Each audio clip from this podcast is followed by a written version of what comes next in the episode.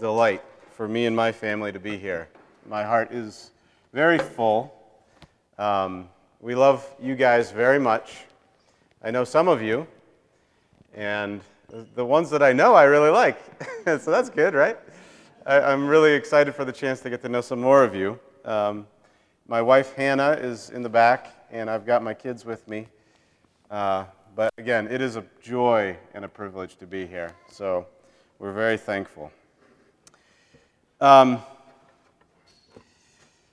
today, I wanted to preach on a topic that I care about quite a lot, thought about a lot, meant a lot to me. That's a little dangerous for you because that'll tempt me to go longer than maybe I should. I'll, I'll do my best not to. Uh, but I want to preach today from Ephesians chapter 3. And uh, before I read it, I want to give a little bit of introduction. It'll be Ephesians 3, verses 14 to 19. What's the most common or, or most known verse in the Bible? What would you say? John 3:16, right? It's like the thing that if you're going to know one verse in the Bible, that's going to be the verse, John 3:16.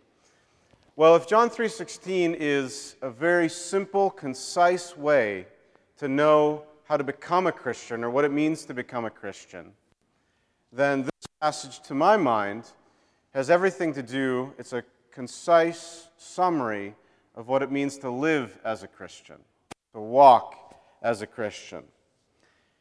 So I think it's an incredible passage. I'm very eager to talk about it. The book of Ephesians has a basic structure to it, like many of the other epistles. The Apostle Paul starts with doctrine, he starts with big picture ideas, and then he moves to practice how to take those big picture ideas and, and use them in your day to day practical living. And this, it's the same thing in this book, in the book of Ephesians. And the chapter 3, chapter 3 is kind of the pivot point. It's where he goes from big ideas and then in the beginning of chapter 4, he starts on into practical day to day living. Now, as I preach today, I want you to keep a question in your mind. I want to keep this question forefront in your mind, and it's this Is God pleased with you, or is he angry with you? Some of you here, I assume most of you are Christians, some of you may not, but whether you're a Muslim or a Buddhist, a Christian or an atheist, everyone has to answer this basic question. Another way to come at the question is Are you at peace with God? Are you at peace with God? I grew up for much of my childhood in the Democratic Republic of the Congo. It was called Zaire at the time. It's in Central Africa. My parents are missionaries. They're, I just was visiting with them this past weekend and they're headed back to the Congo uh, in just a week, or actually this week. The Congo is a place that suffers from terrible spiritual oppression. If you've ever been to a museum in this country, perhaps, and seen, you know, art from different parts of the world, if you ever see art from the Congo, a lot of, a lot of it might be masks, right? They have these amazing masks that are very uh, noticeable and uh, they're used in their religious worship, and they're very often depictions of demons who the people there will alternately worship and appease. If you look at these masks, you'll notice that the demons are very, very angry. They're terrifying. As a child, I was terrified by them. From just looking at the masks, it seems as if these gods that they serve want to devour them. And my question to you is that how you see God? Now, on the other side of the world, here in the United States, uh, we think very differently, right? Uh, there was a preacher some years back, and the years keep going on and on, so quite some time ago now, who released a video titled The Gods Aren't Angry. The gods aren't angry. Anyone recognize that title? Anyone know what I'm talking about? Okay, it doesn't really matter.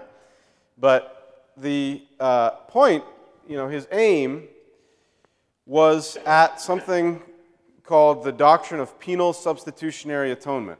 Okay, he wanted to try to refute it.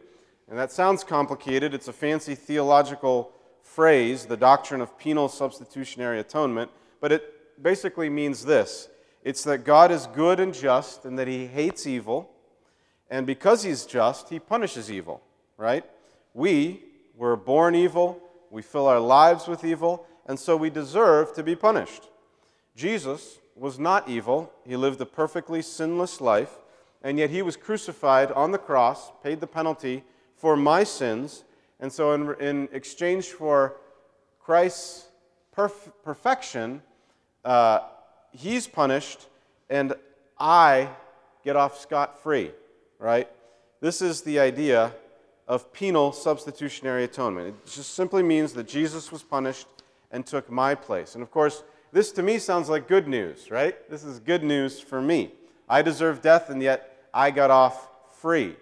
But the preacher in this video didn't like the idea at all. He didn't like the idea of God being angry and so he came up with another theory of what happened on the cross. He denied that Jesus was the ultimate sacrifice, taking the punishment in our place. And instead, Jesus' death on the cross was meant to simply reveal the ugliness and brutality of a system built on the need to appease God. Jesus' death was simply uh, something to mark the ultimate end of the system of sacrifices. And so he went on to say that God wasn't really angry. Nobody really needed to be punished in that way. Uh, but Jesus was simply modeling nonviolence in his death as in his life. And so, in doing this, he gave, Jesus gave the complete revelation of what God had actually always wanted. And so, instead of being a sacrifice to take my place, Jesus was primary, primarily the perfect example for us to follow. Now, of course, Jesus is an example for us to follow, but the, the practical result of this kind of false teaching is that we are led to have no compunction of conscience, right? Despite our evil thoughts, despite our intentions and our actions, there's no need for us to feel remorse or sorrow or to, to, to think that God would ever be angry about our sin. You know, or even if he's slightly annoyed at it, uh, he's not bothered to demand punishment of any kind. The practical result of this teaching is that is a people with very high self-esteem because they've learned, we've learned, that the worst sin is to ever feel guilty for anything that we've done and that God would ever be displeased with us. So, on the one hand, you have the Congolese on one side of the world taught to live in abject fear of the ones that the God that they serve. And on the other hand, we have us here in America who are taught that the worst thing you could possibly do is ever feel guilty or to ever fear God. The Congolese know that they can basically never assume that the gods are pleased with them. And we as Americans must never even ask the question of whether God is pleased with us and what we do. Our passage today, it's a long introduction, I know, but our, our passage today I believe, helps us respond to both errors. It is possible, and it's commanded, in fact, for us to have a tender conscience toward our sin, and yet to remain strong in the Lord and in faith. There is a proper place for guilt and remorse. And God has given us in His Word the proper way to address that guilt so that we can know and walk in the peace of God.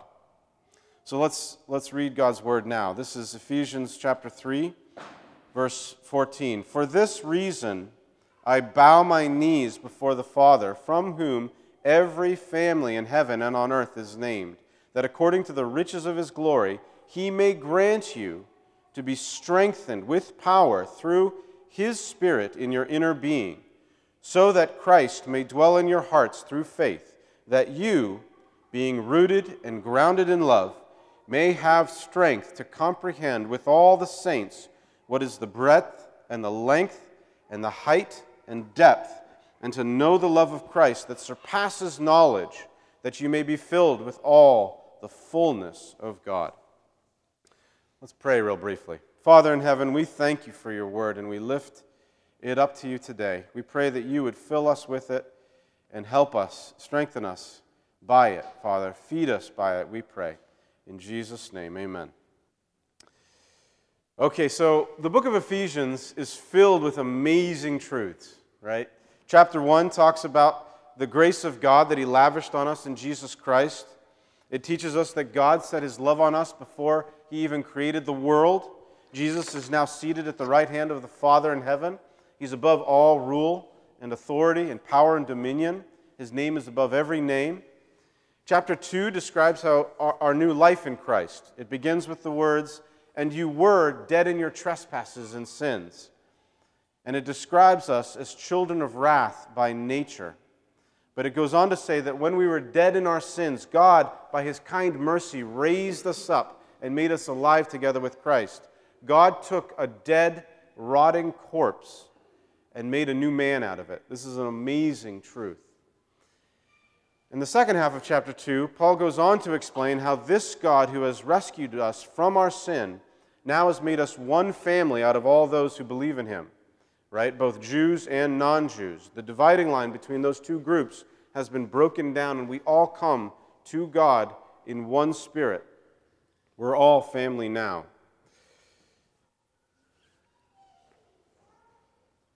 It's with these truths as the backdrop that Paul begins chapter 3 with the words, For this reason I. So, everything he's going to say next depends on those first two chapters. And like Paul typically does, he takes a, a, quick aside at the beginning of chapter 3. He says, For this reason, and then he goes on to something else. But then in our passage today, he comes back. It's like he says, I'm coming again. And he begins again, for this reason, right? He, he says the same words, but he says, he, uh, he says, For this reason, I bow my knees before the Father, from whom every family in heaven and on earth derives its name. So, first thing to point out about our passage today is that it's a prayer. All the glorious truth that Paul had talked about leads him right to prayer. And this entire passage, today's entire passage, is a prayer to God. He's not yet gotten to the practical instructions. He's speaking directly to God on behalf of the Ephesians, and he's showing them how he is praying for them and how he, they should be pray for themselves. So the first point is that he's instructing them that what comes next can never be conjured up by the will of man. The practical instructions in the following chapters can be mimicked, they can be faked, right? Uh, Things like don't steal or work with your hands, be kind to one another. These are things that, to some one degree or, or another, you can kind of fake it till you make it sort of thing. But the requests found in this prayer can never be counterfeited. When they're present, they exist in the inner man, as it says in verse 16, and they depend entirely upon God's power. Now, verse 15 in our passage teaches us about the federal headship of God the Father. We have now become, if you've, if you've placed your faith in Jesus Christ, you have been welcomed into the family of God, and we take His name upon us. Right? This is why it's, it was assumed until recently uh, that when a couple got married and had children, all the children would take the father's name. Our marriage custom comes from the truth of how we relate to God. He is our Father, and therefore we take his name. The actual request that Paul makes begins in verse 16. He prays, he prays that according to the riches of his glory, of his glory, he, speaking of God, may grant you to be strengthened with power through his spirit in your inner being. Now, I want to make an obvious point here that uh, you may not have thought of. You have an inner man. Now, you may know in, in theory, or we may think this in theory, that we have an inner man, but I think that many Christians today live as if it doesn't exist, right? Our culture certainly denies that there's any spiritual inner man.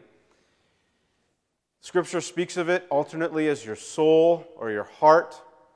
Uh, but the point here is that you have a soul and it needs to be strengthened. Some of you go to the gym, maybe some of you come to the Y here on uh, the regular, uh, the, the, off days. uh, Monday through Friday or Monday through Saturday uh, and strengthen your body. Your inner man needs to be strengthened, just like your body needs to be strengthened. In Matthew 13, Jesus condemns the hypocrisy of the Pharisees by proclaiming seven woes to them. A hypocrite is someone whose heart is shriveled and, and sick, like dead men's bones. They put on a facade of health and vigor, but inside they're rotting. And as good Americans, we spend countless hours, piles of cash on our bodies, right? Some of us make a principle of, uh, of starving ourselves. Some of us make a principle of eating too much. Some of us are disciplined and beat our bodies into, into regular shape. Others of us are undisciplined and we beat our bodies on occasion and feel guilty for not doing it the rest of the time, right? We pay very close attention to our bodies but we pay very little attention to our souls. Proverbs 4:23 says, "Watch over your heart with all diligence, for from it flow the springs of life." It's your heart, even more than your body, that needs nourishing. And God has given us various ways to nourish our heart, right? The means of grace is the shorthand way of talking about it. And, and, and what are they? It's God's Word, prayer, uh, the sacraments, fellowship with other believers, sitting under, the, the, under preaching. It's by these means that God answers Paul's prayer here in Ephesians to strengthen our inner man. But of course, you don't just need to put good food in, right? You've got to stop putting garbage in. You've got to stop putting garbage in. My appeal to you is don't put garbage into your soul. What are you watching? What are you listening to? What are you stewing on constantly? Paul is very concerned about our inner man here, and we should be as well. Now, Paul has already written in chapter 2 about how we formerly lived in the lusts of our flesh and how God has rescued us. By nature, we were born in evil and sin, and we were children of wrath. That is to say, we were target, we were the target of God's wrath. God was angry. He was angry with us, but God, through Christ, has showered His love upon us and made us alive. But God's work in us doesn't stop after He makes us alive in Christ. Now, this is what I want to get to today. This is the source of so much confusion in, in the life of being a Christian. And I'd like to try to unpack it for us today.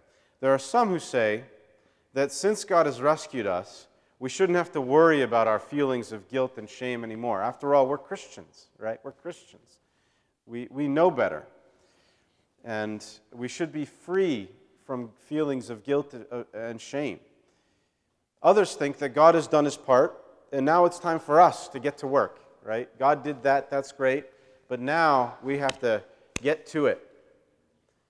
And if that includes beating up, you know, beating ourselves up, either physically or psychologically, then that's just part of it. We need to get to work. Brothers and sisters, there is work to be done, but we must not think like that. We cannot think that God has done his part and now it's just up to me. So, how are we to live? It's right here in this passage. First of all, Paul prays for God to strengthen us because we so desperately need it. We desperately need it. Yes, absolutely, we needed it when we became a Christian, right? This is what it means to be born again. New life. There's something new. But we need it every day. We need it every day we would be weak and helpless without God strengthening, strengthening us with His power in our inner man. We don't strengthen ourselves. We need Christ to dwell in our hearts through faith every day. And it is not God's intention for His saints to be constantly tossed to and fro in our consciences, like perhaps the Congolese, right? We are to be rooted and grounded in love. To be rooted and grounded calls up the image of a tree, right? I was just in Savannah this weekend. Have any of you guys been down to Savannah, Georgia? There are these amazing trees called live oaks. Have you ever seen a live oak before? They're just incredible. They're amazing. They're, some of them are just huge. But you've seen big trees before, right? Just the idea of a root going down deep, giving us nourishment, stability. This is the love of God for us. This is where our roots must go down deep. Psalm 1 3 tells us that the man who delights in the law of the Lord is like a tree firmly planted by streams of water, which yields its fruit in its season. To be grounded is to have a firm foundation, like that of a well built building. The storms may come and go, but we'll be firmly planted in the love of Christ. Are you planted firmly in the love of Christ? Jeremiah 2:13 teaches that Israel was guilty of two things. God's people were guilty for forsaking him, the fountain of living waters, and two, for making them for making for themselves broken wells that could hold no water.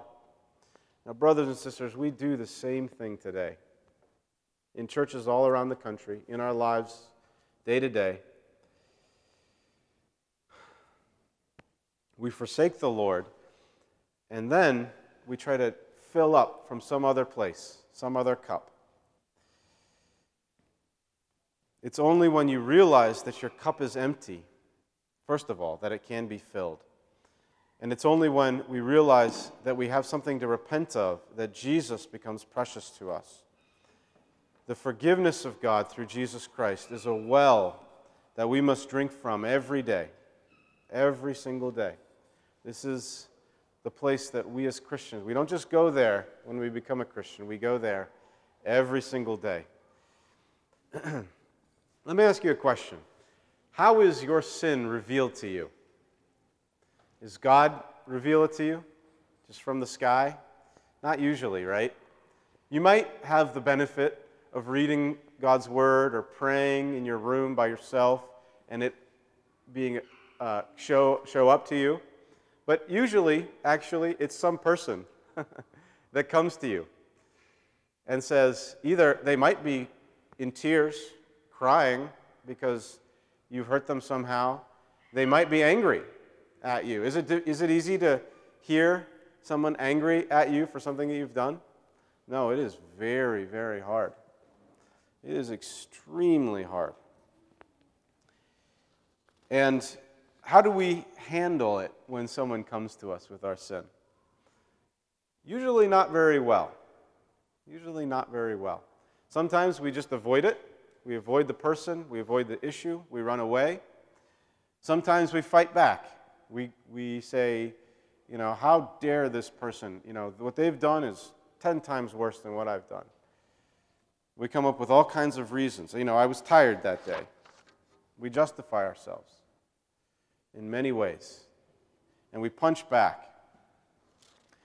Brothers and sisters, this is not this is not what we're to do. This is not the Christian life.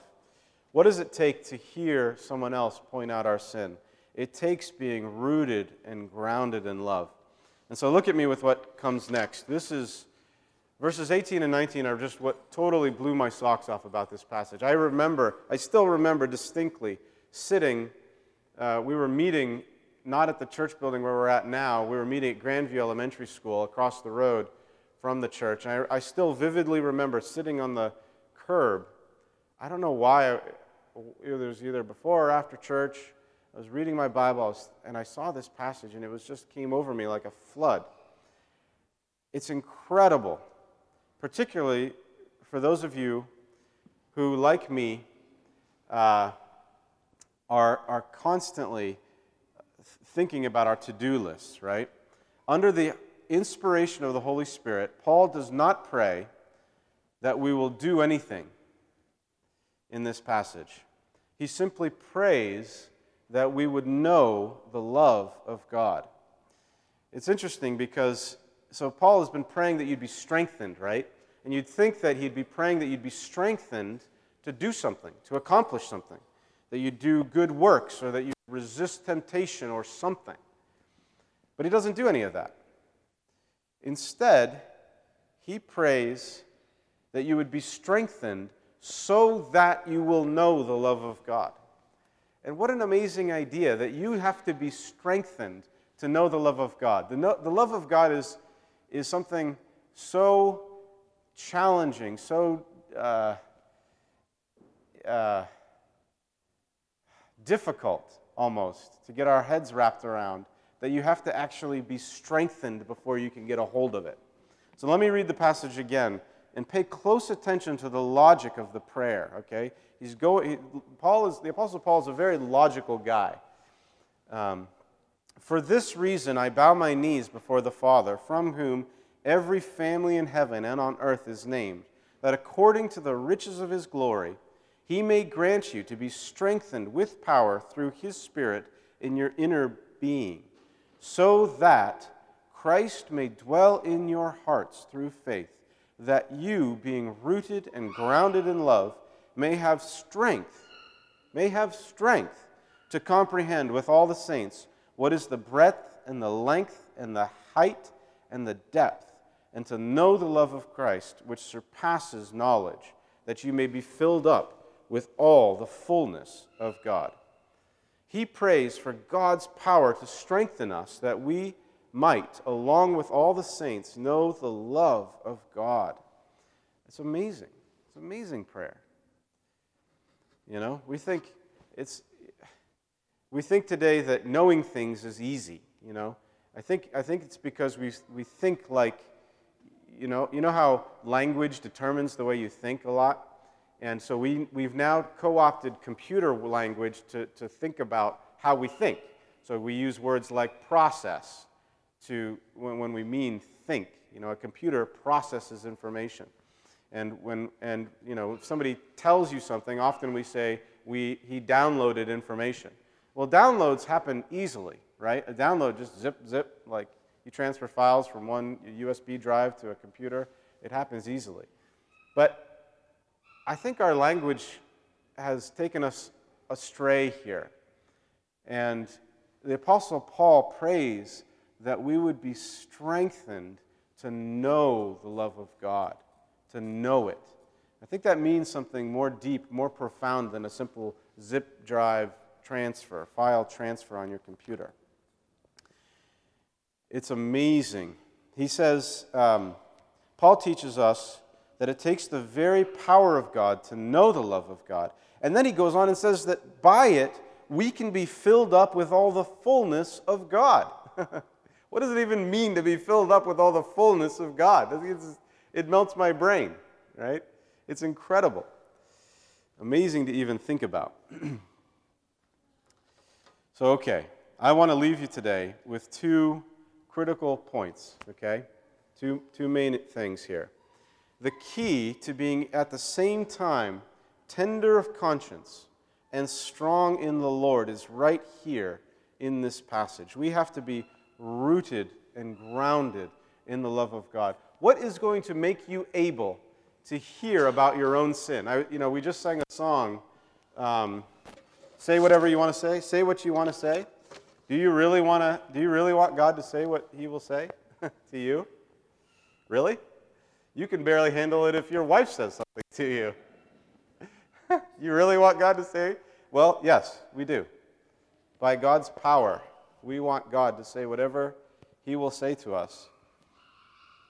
And this, brothers and sisters, takes strength. It takes being rooted and grounded in the love of God. And if, if, if you are rooted and grounded in God's love, then yes, you will not only be able to, you will welcome. Here's an idea you'll welcome other people. You will make it easy for other people to come to you and say whatever they need to say to you. Imagine that, right? Imagine that.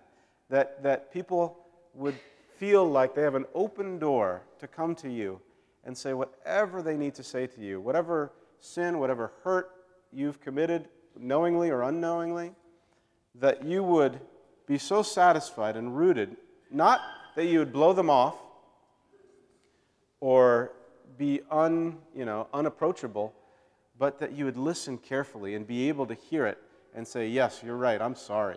Please forgive me. Um, being tender of conscience is precisely what we need to be filled by Christ. If your conscience is heavy laden, that's a good thing. Because it's then that you can come to Jesus Christ. If you're self satisfied and proud, you will have no need for Jesus Christ. But if, if you are able to hear uh, who you really are, to be, to be, if you are tender of conscience and rooted and grounded, you will be able to receive God's love for you.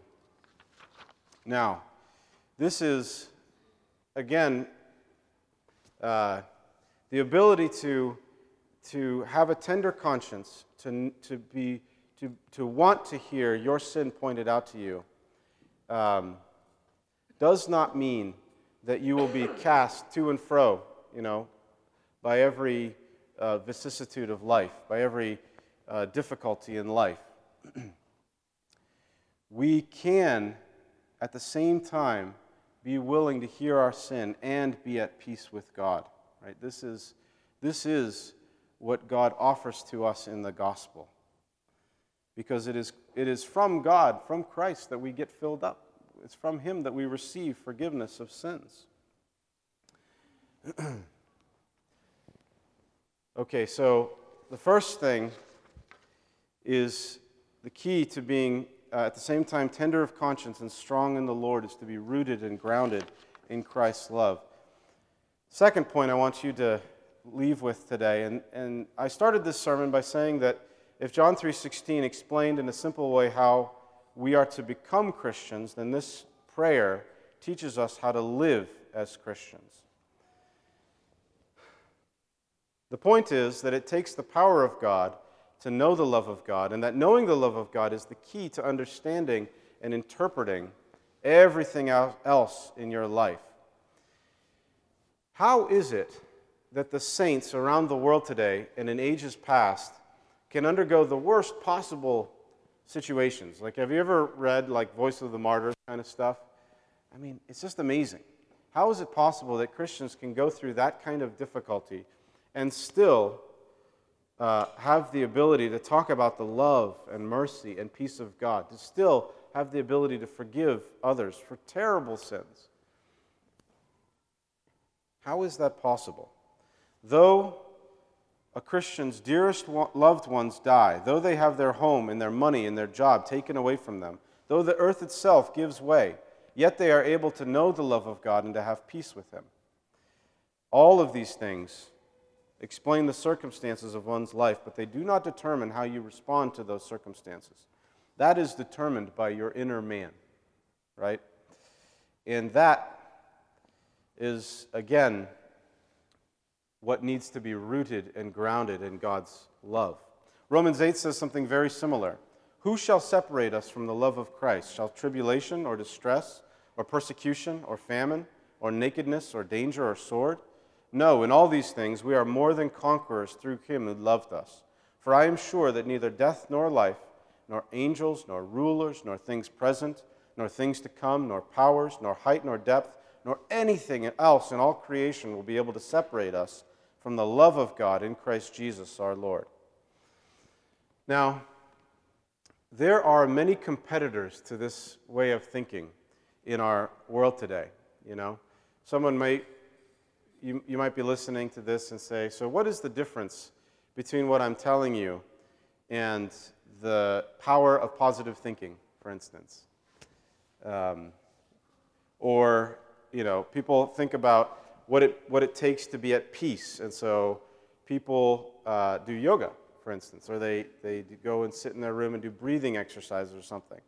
And they, they say that they have peace through that. All of these other things are tricks, whether it's psychological or physical, to mimic what I'm talking about here.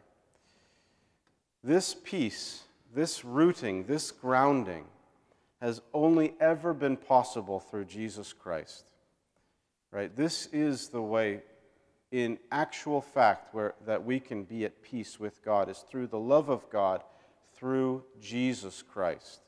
All of that other stuff is counterfeit.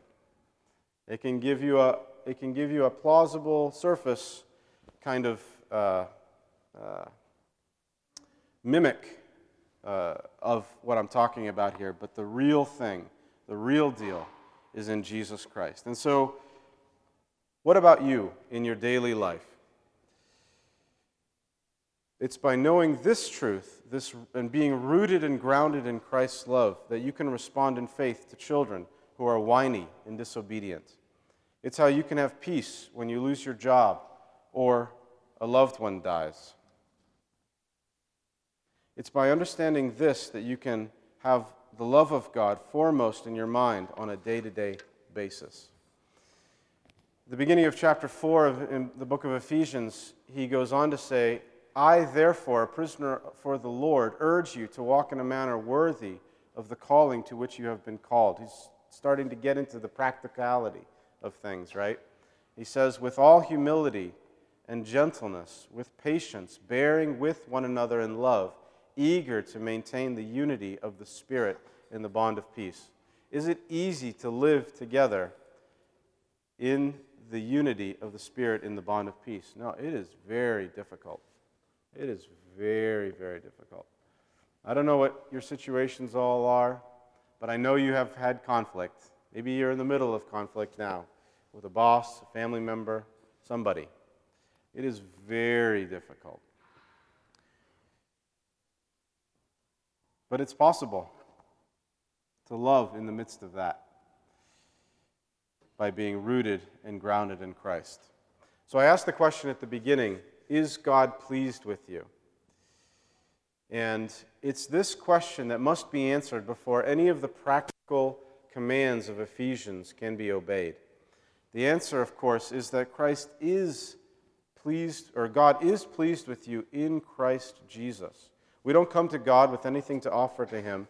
God is pleased with us because of what Jesus Christ has done. And it is our privilege as Christians to go back to that well every day. Every day. We are free to hear about our own sin because we have a well that will never run dry to feast on. God is pleased to give Himself to us and to allow us to feast on Him.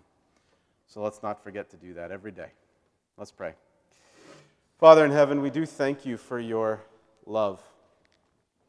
It is a well that does never run dry, and it is something that we evidence by the way that we live our lives that we do not understand well. And so, Father, pr- I pray that you would please help each one of us to understand it better every day. That we would be humble when others hurt us, that we would love them, that we would be filled, rooted, and grounded in your love. We pray this in Jesus' name. Amen.